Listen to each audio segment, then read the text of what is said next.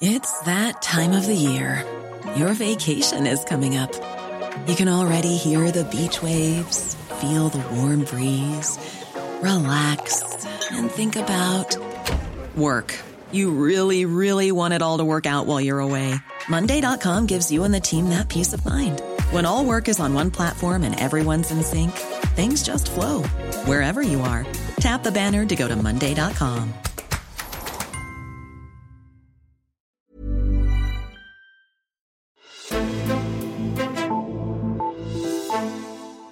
Så kom det første konkrete udspil fra Socialdemokratiet i denne valgkamp, og det handlede om velfærd. Socialdemokratiet vil have en velfærdslov, der skal sikre, at der bliver brugt flere penge på ældre og børn, i takt med, at der kommer flere og flere ældre og børn i samfundet.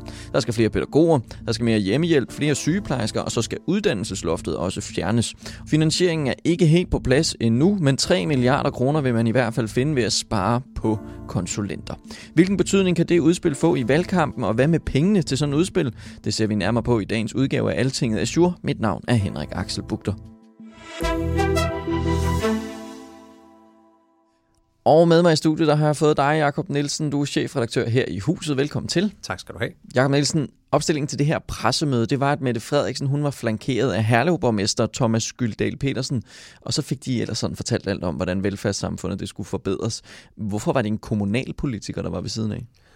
Jamen, det tror jeg, der er flere grunde til. En af dem er selvfølgelig at vise, at Socialdemokraterne forstår, hvad der sker ude i den kommunale virkelighed, og så er, så er Thomas Gyldal en god mand at stille sig op ved siden af, fordi han er en af Socialdemokratiets stærkeste borgmestre. Han bliver genvalgt med tårnhøje stemmetal ude i Herlev, og driver alt andet lige en, en meget velfungerende kommune derude. Så det var sådan et signal om, at Socialdemokraterne ved, hvordan man styrer velfærden, og jeg opfattede det også som et klart signal om, at hvis Mette Frederiksen vinder valget, og der skal laves ministerliste, så er Thomas Gyldal nok en af dem, der skal, der skal sidde klar ved telefonen og, og se, om ikke han får et opkald. Mm-hmm.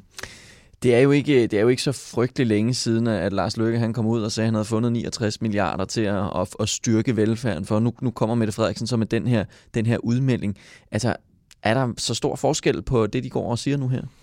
Der er nogle forskelle, men det, der er til fælles, det er, at Lars Lykke og Mette Frederiksen begge to øh, gør klart, at de i hvert fald som det mindste vil sørge for, at udgifterne til velfærd i det offentlige følger det, man kalder den demografiske udvikling. Det vil sige, tak med, at der bliver flere ældre osv., så skal udgifterne også tilpasses til det, sådan så der er nogenlunde det samme beløb øh, per borger, der skal bruges på velfærd. Det er det, som de begge to er ude med med deres forskellige modeller, og sige, at, at det lover de øh, vil, vil ske i de kommende år. Mm-hmm. Nu ser vi jo meningsmålingerne, og, og, det, og det går godt for, for Mette Frederiksen, så vi må antage indtil videre, at det er den vej, pilen peger, når det er, at valget engang skal, skal afgøres. Kan Lars Lykke ligesom godt sige, øh, støtte op om det her forslag? Det har jeg ikke øh, hørt Venstre gøre. Jeg ved ikke, hvor besværligt det er. Altså det, der er særligt ved, ved, ved Socialdemokratiets forslag her, det er jo så, at de vil lave en lov om det. De vil simpelthen lave en lov om, at man skal lade de offentlige udgifter stige i takt med, at øh, befolkningssammensætningen ændrer sig. Og det er jo sådan en lidt spøjs måde at, at forankre et løfte på. Mette Frederiksen sagde selv, det var at binde Venstre til masten. Mm.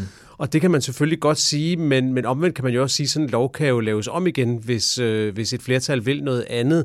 Så, øh, så på den måde synes jeg godt, det kan ligne lidt en byråkratisk øvelse, der ligesom skal prøve at udstede en, øh, en garanti, en endnu mere håndfast garanti, end bare det, at Socialdemokraterne lover det.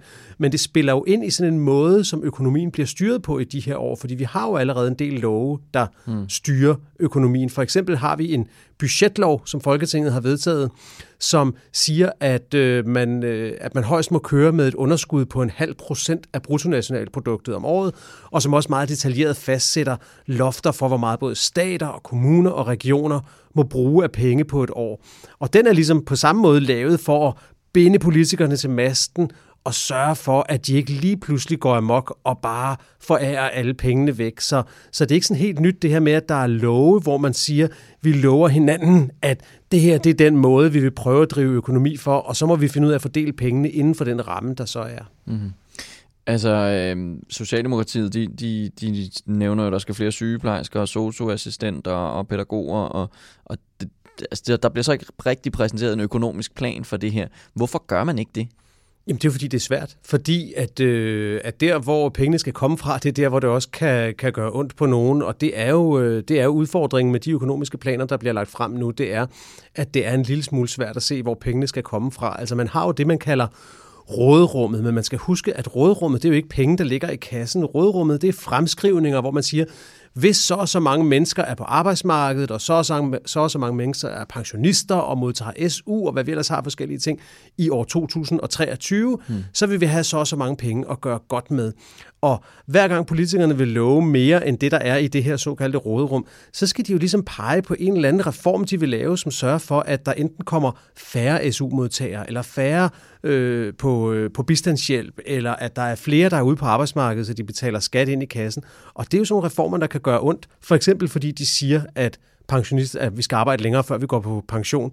Og der går tendensen jo lidt i den anden retning, at vi har en bevægelse lige nu i retning af, at øh, folk skal blive kortere tid på arbejdsmarkedet. Så der er en indre modsætning, og det gælder sådan set på begge fløje lige nu, hvor man godt vil garantere noget velfærd, men samtidig måske mest trækker i retning af at gøre råderummet mindre og ikke større. Så, så, så er det sådan en, en, en lidt taktisk træk, så kan vi gå her og svømme lidt i de gode drømme, som de her partier kan, kan, kan præsenteres for, og så tager vi det der med økonomien lidt senere. Ja, man kan også kalde det valgkamp, ikke? Jo. Ja, det er det. Nu, nu den her velfærdslov, altså den bygger, som du siger, på, på, på fremskrivninger og på råderummet, noget ud i fremtiden osv., der er vel, det er vel relativt risikabelt sådan at sige, at, at øh, ud i fremtiden, så kommer vi til at følge det her, når man ikke helt er sikker på, hvordan økonomien kommer til at være? Ja, det er jo det, kritikerne siger. Det er, hvordan kan I sidde og love, at vi vil give så også meget til offentlig velfærd, når du ikke ved, hvordan økonomien går? Tænk, hvis der kommer en krise, og så siger Mette Frederiksen, jamen, det er der ikke noget, der tyder på, og hvis der kommer en krise, så bliver vi alligevel nødt til at lave det hele om. Det er sådan set kort sagt hendes svar.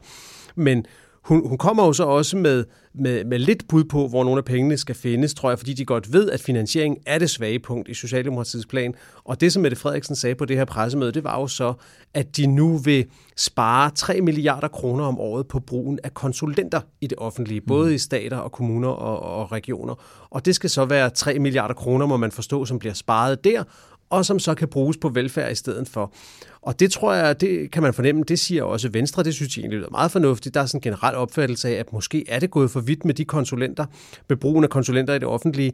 Men hvis man prøver at sammenligne det lidt med en privatøkonomi, så er det jo lidt ligesom at sige, at i næste måned, der vil vi bruge 5.000 kroner mindre på mad, og så lover jeg, at vi går i Tivoli tre gange, for eksempel. Ikke? Og, og, og der kan man sige, det er jo meget godt at love det, men man mangler stadigvæk lige at se, om man egentlig kan spare de penge på madbudgettet. Og på samme måde, så mangler vi lidt at se, om man kan spare de penge på konsulenterne. Altså, det er jo penge, der først skal findes, før de er i kassen. Ja, og det med konsulenter, det, det, det bliver mange gange stillet op som, som den onde del af velfærdssamfundet. Altså, kan, kan man bare spare det væk, eller hvad? Jamen, det tror jeg er et politisk spørgsmål, om man kan det.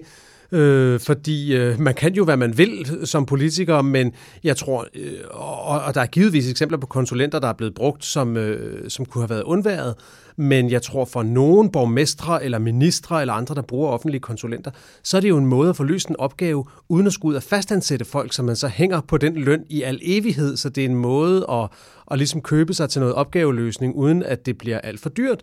Så det kunne være modargumentet, og man kan sige, Altså Socialdemokratiet brugte jo for eksempel selv konsulenter, da de skulle lave deres store udlændingeudspil til at hjælpe med at udfærdige det, fordi at de havde brug for ekspertise udefra. Så alle partier, alle offentlige enheder, vil jeg sige, bruger af og til konsulenter. Om de kan spares væk, det er jo nok et spørgsmål om, øh, om politisk styring og om viljen til rent faktisk at gøre det. Mm-hmm.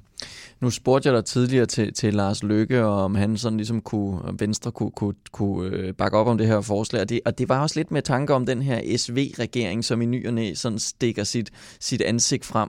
Øh, og så kan man jo diskutere om, hvorvidt det er muligt, men i hvert fald så, så talte Lykke også om det her i weekenden. Øh, det bliver vel ret afgørende for den øh, idé, hvad Lykke gør nu. Ja.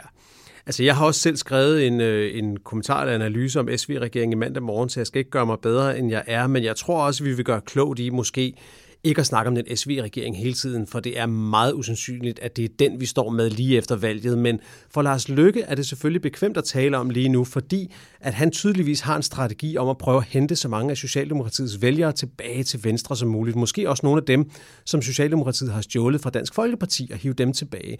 Og det gør han blandt andet ved at tale og lyde meget mere begejstret for flere velfærdsudgifter, end han egentlig har gjort de sidste fire år.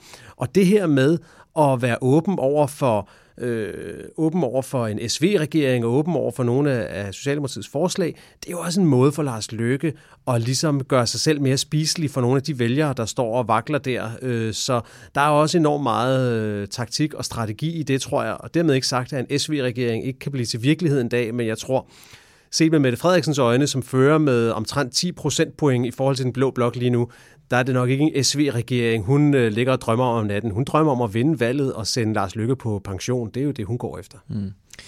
Så må vi jo øh, se, om, om, øh, om finansieringen så også bliver, bliver præsenteret på et eller andet tidspunkt. Øh, det holder vi i hvert fald øje med. Så ellers så vil jeg bare sige tak til dig, Jakob Nielsen, for at du kom forbi og gjorde os lidt klogere. Tak fordi jeg måtte komme.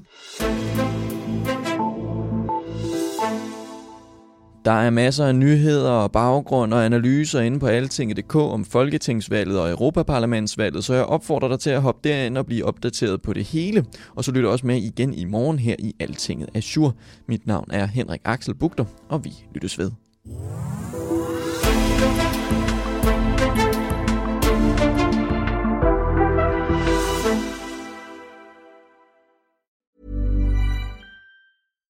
When you drive a vehicle so reliable it's backed by a 10 year, 100,000 mile limited warranty, you stop thinking about what you can't do and start doing what you never thought possible. Visit your local Kia dealer today to see what you're capable of in a vehicle that inspires confidence around every corner. Kia, movement that inspires. Call 800 333 4KIA for details. Always drive safely. Limited inventory available. Warranties include 10 year 100,000 mile powertrain and 5 year 60,000 mile basic. Warranties are limited. See retailer for details.